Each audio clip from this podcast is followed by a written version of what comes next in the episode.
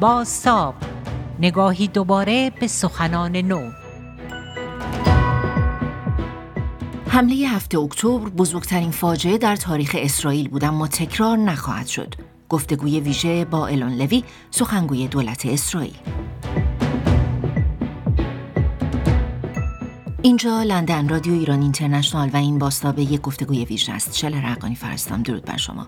روزی که اسرائیل اعلام کرد حماس را تا آخرین نفر از بین خواهد برد و اجازه نخواهد داد این گروه با حمایت جمهوری اسلامی در نزدیکی مرز به ناامن کردن خاک این کشور و تهدید جان شهروندان اسرائیلی ادامه دهد شماری از کارشناسان و تحلیلگران تصور می‌کردن با وجود این التیماتوم جنگ غزه به زودی متوقف خواهد شد. اما بیش از سه ماه از آن روز گذشته و ارتش اسرائیل سال 2024 میلادی را با این احتمال آغاز کرد که جنگ غزه تا پایان امسال ادامه خواهد داشت.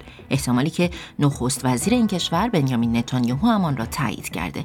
همکارم کامیار بهرنگ در گفتگوی ویژه با سخنگوی دولت اسرائیل پرسشهایی را مطرح کرده که بسیاری به دنبال پاسخان هستند. اینکه آیا فاجعه هفتم اکتبر برای اسرائیل یک شکست اطلاعاتی بود یا پیروزی در جنگ غزه که این کشور به دنبالش است دقیقا چه معنایی دارد؟ بخشی از این گفتگو با الون لوی را در ادامه بشنوید. برخی بر این باورند حمله هفته اکتبر یک ضربه بزرگ به اون چهره امنیتی اطلاعاتی و نظامی اسرائیل وارد کرد برداشت شما چیه؟ آیا شما همین شکست رو می‌بینید؟ آیا این ضربه رو می‌بینید؟ شکی نیست که کشتار هفت اکتبر بزرگترین فاجعه در تاریخ اسرائیل بود. این خونین ترین کشتار یهودیان از زمان هولوکاست بود که از سوی ارتش وحشی وحشت انجام شد. در نیم روز بیش از 1200 اسرائیلی زنده زنده سوزانده شدند، سر بریده و شکنجه شدند، مسله شدند، مورد تجاوز قرار گرفتند و به طرز وحشیانه اعدام شدند. کاری که ما اکنون انجام می دهیم مبارزه با ارتش ترور است. و ما برای نابودی حماس می جنگیم تا دیگر هرگز به مردم ما آسیب نرساند. این جنگی نیست که ما حتی انتظارش را داشتیم بلکه چیزی است که حماس با این کشتار وحشیانه افراد بیگناه به ما تحمیل کرد و این جنگی است که ما در آن پیروز خواهیم شد. جنگی است که با نابود کردن کامل ماشین ترور حماس در غزه در آن پیروز خواهیم شد تا دیگر هرگز نتواند به مردم ما آسیب برساند. پیروزی به پیروزی اشاره کردید. آیا اندازیگیری برای این پیروزی در نظر دارید؟ چه موقع فکر می‌کنید اسرائیل می‌تونه بگه ما پیروز این جنگ شدیم؟ Total victory.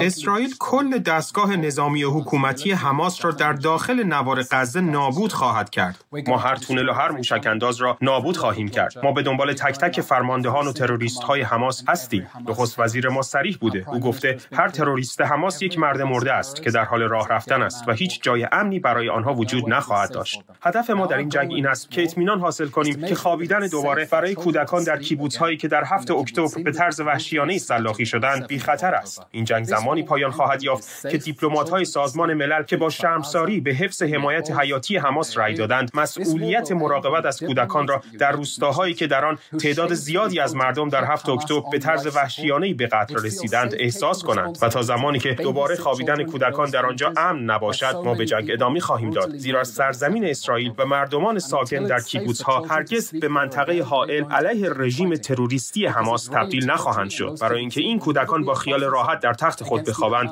رژیم تروریستی حماس دیگر همسایه آنها نخواهد بود. به همین دلیل است که ما به سمت پیروزی کامل می رویم و تا زمانی که به پیروزی کامل دست نیابیم متوقف نخواهیم شد. همزمان با جنگ تلاش های سیاسی و دیپلماتیک و شاید حتی به تعبیری بتونم بگم فشارهای سیاسی و دیپلماتیکی داره وارد میشه. آیا امکان این وجود داره که بشه اینها رو با هم تجمیع کرد به هم نزدیکیشون کرد؟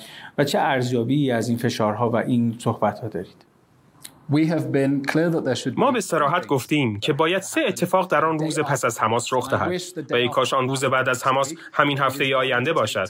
اما نابود کردن ارتش ترور که طی 16 سال خود را در زیر مدارس زیر خانه ها زیر بیمارستان ها و زیر مساجد جاسازی کرده و کل نوار غزه را به یک کشور تروریستی تبدیل کرده که هزینه آن را غیر نظامیان پرداخته اند زمان می‌برد. اولین چیز غیر نظامی کردن نوار غزه است. ما هرگز اجازه نخواهیم داد که ارتش ارتش ترور آن را اداره کند و نوار غزه را به عنوان پایگاهی برای حملات علیه مردم ما استفاده کند. مانند هفتم اکتبر مانند 20 سال گذشته که با پولی که از ایران می‌گرفتند به سمت ما راکت شلیک می‌کردند. دومین مورد بازسازی پایدار است. ما نیاز داریم که نوار غزه به گونه‌ای بازسازی شود که اطمینان حاصل کنیم که بتون به خانه های مردم می رود و زیر خانه های مردم تبدیل به تونل هایی نمی شود که ما زیر بیمارستان ها و مدارس و مساجد کشف کردیم. مورد سوم مهمترین چیز است. نوار غزه نباید تبدیل به منطقه رادیکال شود. ما نمی توانیم نسل دیگری از کودکان فلسطینی را داشته باشیم که با رژیم جهاد و شهادت تربیت می شوند با توجه به اینکه هدف آنها از زندگی این است که بزرگ شوند و جنگجو باشند و کشور اسرائیل را نابود کنند. ما باید نسلی از کودکان تربیت کنیم که به آنها گفته شود آینده صلح و رفاه با اسرائیل را در آغوش بگیرند. ما نیاز داریم که جهان به کودکان و مردم غزه حقایق سختی را بگوید. اینکه اسرائیل اینجاست تا بماند و حق دارد در صلح و امنیت زندگی کند. تروریسم فقط برای مردم فلسطین بدبختی بیشتری همراه خواهد داشت. آنها به جای تلاش برای نابودی اسرائیل برای زندگی در کنار اسرائیل نیاز به یک اصلاحات جدی دارند. کامیار بهرنگ در بخشی از این مصاحبه به نتیجه نظرسنجی ها بعد از حمله اکتبر اشاره می کند اینکه محبوبیت حماس بعد از این حمله بیشتر شده. واکنش سخنگوی دولت اسرائیل رو بشنوید. همزمان ما شاهد این هستیم که خب نظرسنجی های اخیر نشون میده محبوبیت حماس بعد از حمله هفته اکتبر بیشتر شده و به همون میزان محبوبیت تشکیلات خودگردان فلسطینی در کرانه باختری به شکل بسیار محسوسی کاهش پیدا کرده. به هر صورت این یک تضادیه. چه شکلی میشه اینها رو در کنار هم قرار داد؟ این آمار واقعا وحشتناک است و نشان می‌دهد 82 درصد فلسطینی ها در کرانه باختری فکر می کنند که حماس در روز 7 اکتبر درست عمل کرده است. روز قتل عام که در آن افراد بیگناه سوزانده شدند سر بریده شدند و مورد تجاوز قرار گرفتند. یکی از سوالاتی که اغلب از من می‌پرسند این است که آیا واکنش ما فلسطینی ها را حتی بیشتر از این رادیکال نخواهد کرد و افرادگرایی بیشتری ایجاد نمی کند اما پاسخ من منفی است. اگر اجازه دهیم حماس از قتل 7 اکتبر فرار کند. اگر آن را آزاد بگذاریم تا قتل عام دیگری را مرتکب شود اگر جسارت کنیم تا دوباره مردم بیگناه را بسوزاند و مورد تجاوز قرار دهد آن وقت ممکن است گمان کند جامعه بین المللی اسرائیل را از دفاع از خود باز خواهد داشت. این همان چیزی است که باعث تشویق افرادگرایی خشونت آمیز از سوی حماس و در سراسر جهان می شود بنابراین ما در حال تلاش برای شکست حماس و از بین بردن کل زیرساختهای حکومتی و نظامی آن در داخل نوار غزه هستیم. زیرساختی که طی سالیان متمادی به هزینه غیر نظامیان ساکن غزه ساخته شده است. ما می‌دانیم که وقتی غزه را از دست حماس آزاد کنیم و به ترور آنها پایان دهیم. نه تنها امنیت را برای مردم اسرائیل به ارمغان خواهیم آورد بلکه فرصت‌های جدیدی را برای مردم فلسطین ایجاد خواهیم کرد. بنابراین فلسطینی ها متوجه خواهند شد که تروریسم بنبستی است که آنها را به جایی نمی‌برد و باید از حرکت صلح و عادی سازی در خاورمیانه استقبال کنند. این تنها چیزی است که آینده بهتری را به آنها ارائه می‌دهد. الون لوی معتقد است کشورها در خاورمیانه باور دارند این منطقه امروز به دو بخش تقسیم شده. اسرائیل و کشورهای عرب میانه رو در یک سو و جمهوری اسلامی به عنوان محور شرارت در منطقه مقابل آن. او در این گفتگو به صرف هزینه های هنگفت از سوی جمهوری اسلامی برای ناآرام کردن و ناامن کردن منطقه اشاره می کند هزینه که از نظر او باید صرف مردم می‌شد مردم ایران اما به جیب شبه نظامیان تحت حمایت جمهوری اسلامی سر سرازیر شده. رئیس جمهور اسرائیل چندی پیش در دوبی با امیر قطر دیدار می‌کنه با هم دست میدن و یک تصویر کاملا متفاوت. بعد از اون هستش که رئیس سابق موساد در مصاحبه با شبکه CNN از تأمین مالی حماس صحبت می‌کنه. که به چه شکلی پولها از قطر به حسابهایی در ترکیه میان از ترکیه به دست رهبران حماس می‌رسه اینها شاید کشورهایی هستند که بخشی شما اونها رو دوست خطاب می‌کنید چطور میشه اینا رو کنار هم قرار داد؟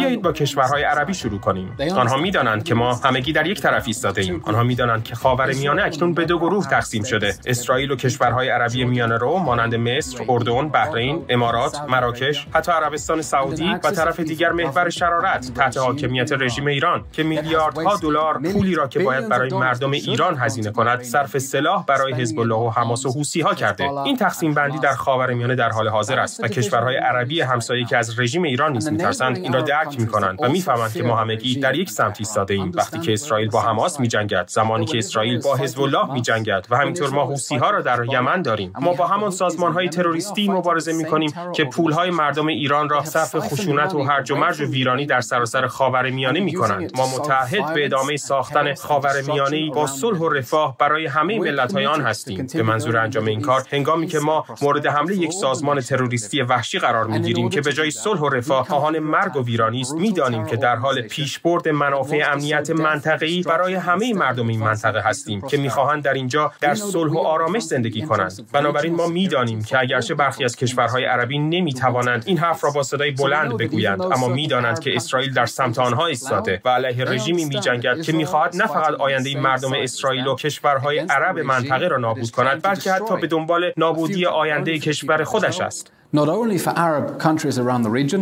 but also for the Iranian people. اگر فرصت داشتید که به رهبران جمهوری اسلامی یه پیام بفرستید چه پیام میدادید؟ Back off. Israel is here. Israel is here to stay. بکشید عقب.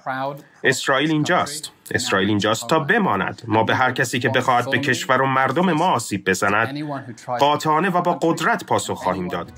شنونده باستا به گفتگوی ویژه همکارم کامیار بهرنگ با الون لوی سخنگوی دولت اسرائیل بودید در رابطه با آینده جنگ غزه و اهداف اسرائیل من شلر حقانی فر هستم تا باستا به یک گفتگوی ویژه دیگر راهتان روشن